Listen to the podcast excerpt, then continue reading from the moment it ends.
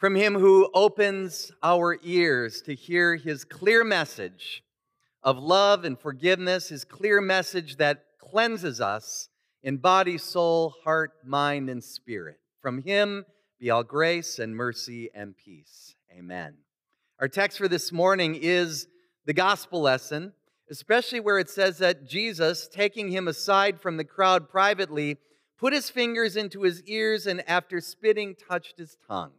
And looking up to heaven, he sighed and said to him, Ephphatha, that is, be opened. And his ears were opened, his tongue was released, and he spoke plainly. This is our text. What you are seeing in front of you is not a mistake. Yes, that's a Christmas picture that you're seeing, and maybe I'm jumping the gun just a little bit this morning because after all, it's only September, and maybe you're just now getting the fall decorations out and haven't even thought yet a little bit about Christmas. But I was thinking about a particular Christmas song this entire week. That song listed there, Do You Hear What I Hear? As I was contemplating and thinking about and studying today's text, and Jesus opening the ears of this man who was deaf. What an incredible gift our ears are. Our ears are an incredible musical instrument.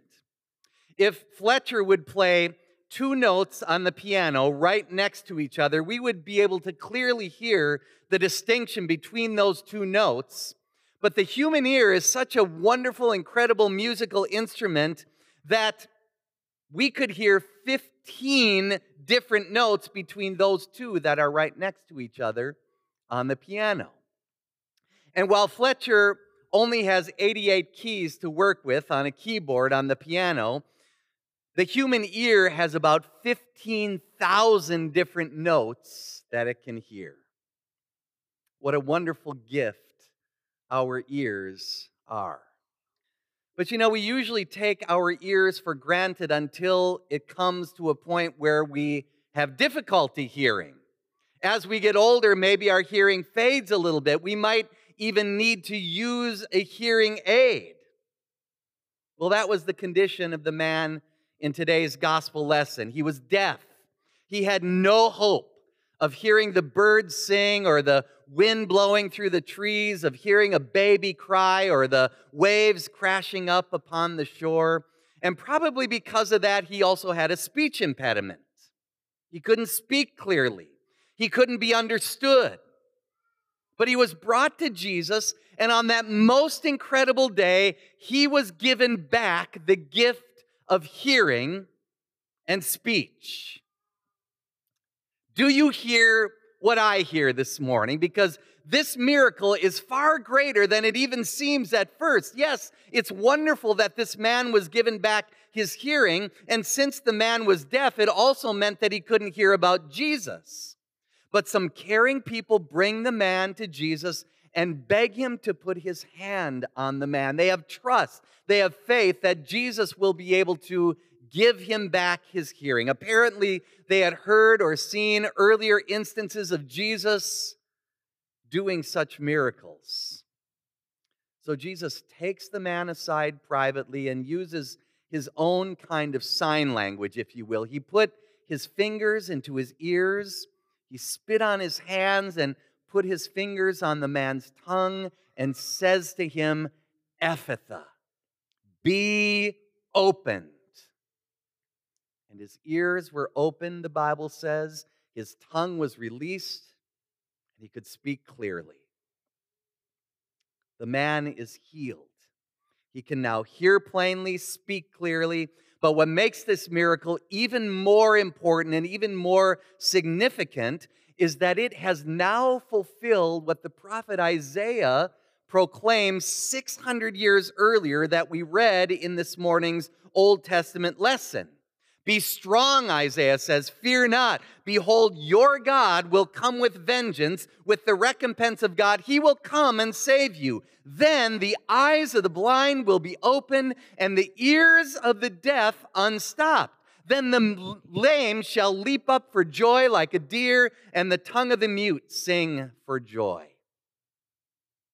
So, standing right here in front of this formerly deaf man is Emmanuel, God with us, God Himself to reverse the effects of the fall into sin. Jesus had, in fact, come to save his people, just like Isaiah had proclaimed centuries before. He had come to give them abundant, eternal life. He had come to do all of these things, even if they didn't realize it at this point.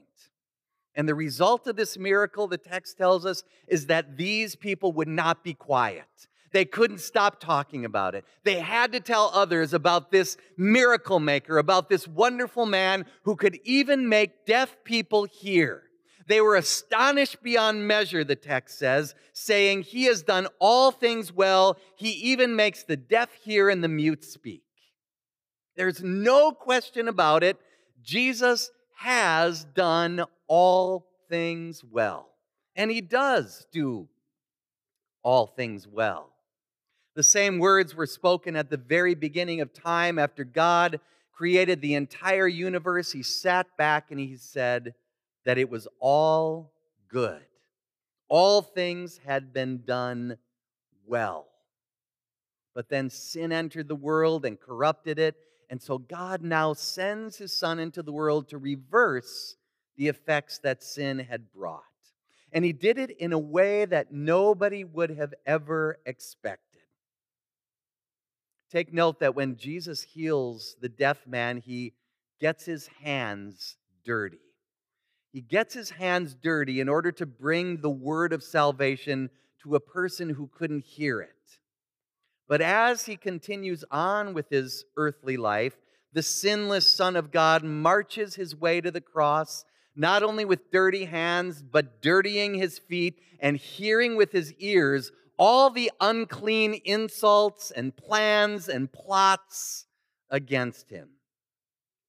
And it is at the cross that the ultimate reversal of all of sin's dirty effects takes place. It is there that the Son of God takes on all the dirt, all the filth, all the corruption of your sin and mine. He allows himself to be completely dirtied with our sin so that he can wipe clean our ears and tongues and hearts and souls. By taking the sin of the world upon himself, Jesus has destroyed sin's grip on us. Do you hear what I hear Jesus saying from the cross? He says, It is finished.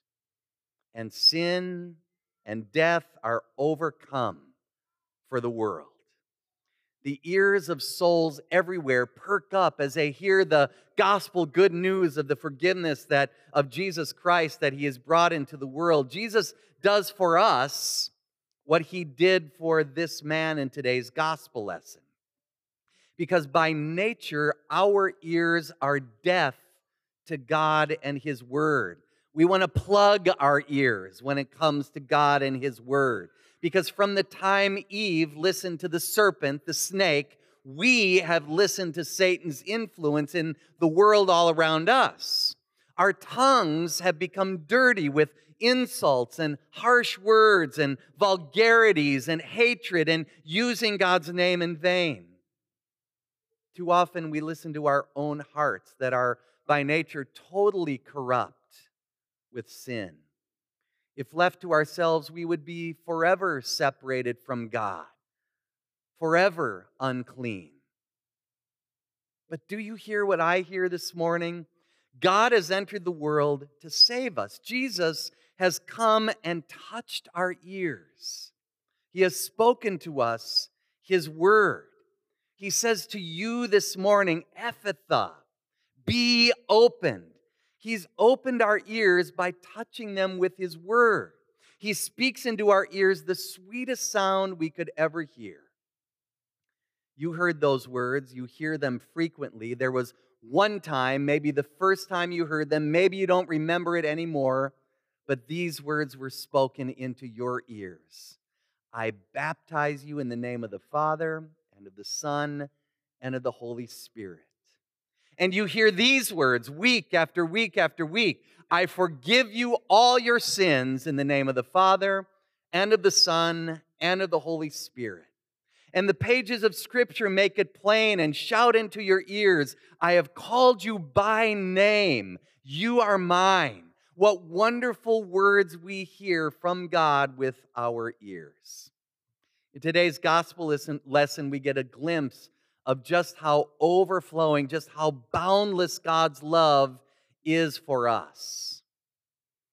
Because the healing that took place for the man in today's text was not just for him, it was for us as well. It, it was a sign, it's a preview of the great restoration that will take place when Jesus comes to once and for all clean up all the dirt and filth of this sinful world. Because on the last day, we will all together hear clearly the sound of the trumpet and the songs of the angels. Our hearts will be made completely clean. Our newly formed bodies will rise up from the dead, as the Bible says. There will be no more death or mourning or crying or pain, for the old order of things will pass away and it will be music to our ears.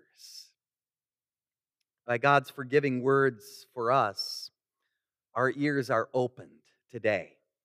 And as those words make their way into our hearts, our lives are changed, our, our tongues are loosed, and we proclaim the wonderful deeds of Him who called us out of darkness into His marvelous light. So take note of this, James tells us this morning. Take note of this. Everyone should be quick to listen and slow to speak, slow to become angry. Because human anger, he says, does not produce the righteousness that God desires. Therefore, get rid of all moral filth and the evil that is so prevalent, and humbly accept the word planted in you, which can save you as the preached word falls on our ears, we receive it with joy and gladness, and it washes down into our souls, right into our heart, where it brings cleansing and healing. Do you hear what I hear this morning? This word, this word of God that we hear, that we read, that is preached and taught to us, is a word unlike any other that you will hear anywhere else. This word of God is a word of forgiveness and healing and love and grace and peace. This, this word cannot be kept inside our ears and our hearts. It has to get out, it has to be told. We cannot help like the people on that day of that healing, we cannot help but go and tell others so that their ears hear and their hearts are healed as well. So I implore you, I ask you to join us today in Bible study as we will hear and learn how to do that even more effectively in our daily lives because our faith has ears. Through all the noise of human hatred, they hear God's love through the loud clamor of all the things that entice us in this world, they hear God's blessings. Beyond the call of the devil into any and every temptation, our ears of faith hear God's word of strength. God has given us ears to hear. He has opened them with his forgiveness and love, and, and by so doing, he has set our tongues free to sing his praise. Do you hear what I hear this morning? Together in this place, we listen carefully to God as He grants us, gives us, and gifts us grace and forgiveness. After the feeding of the 5,000, remember how the people wanted to sweep Jesus away and make him their bread king. They wanted more miracles, they wanted this to keep on happening. Well, Jesus doesn't want people to keep following him just for the miracles. Jesus wants people to follow him for the forgiveness that he comes to bring. He heals the man who was deaf so that he can hear the sweet word of forgiveness. Jesus heals bodies with the goal of healing souls. Do you hear what I hear? The voice of God is calling us, his children, proclaiming our freedom and forgiveness and whispering his love into our opened ears of faith. And those words say to us today, I love you. I forgive you. I have called you by name. You are mine. Amen.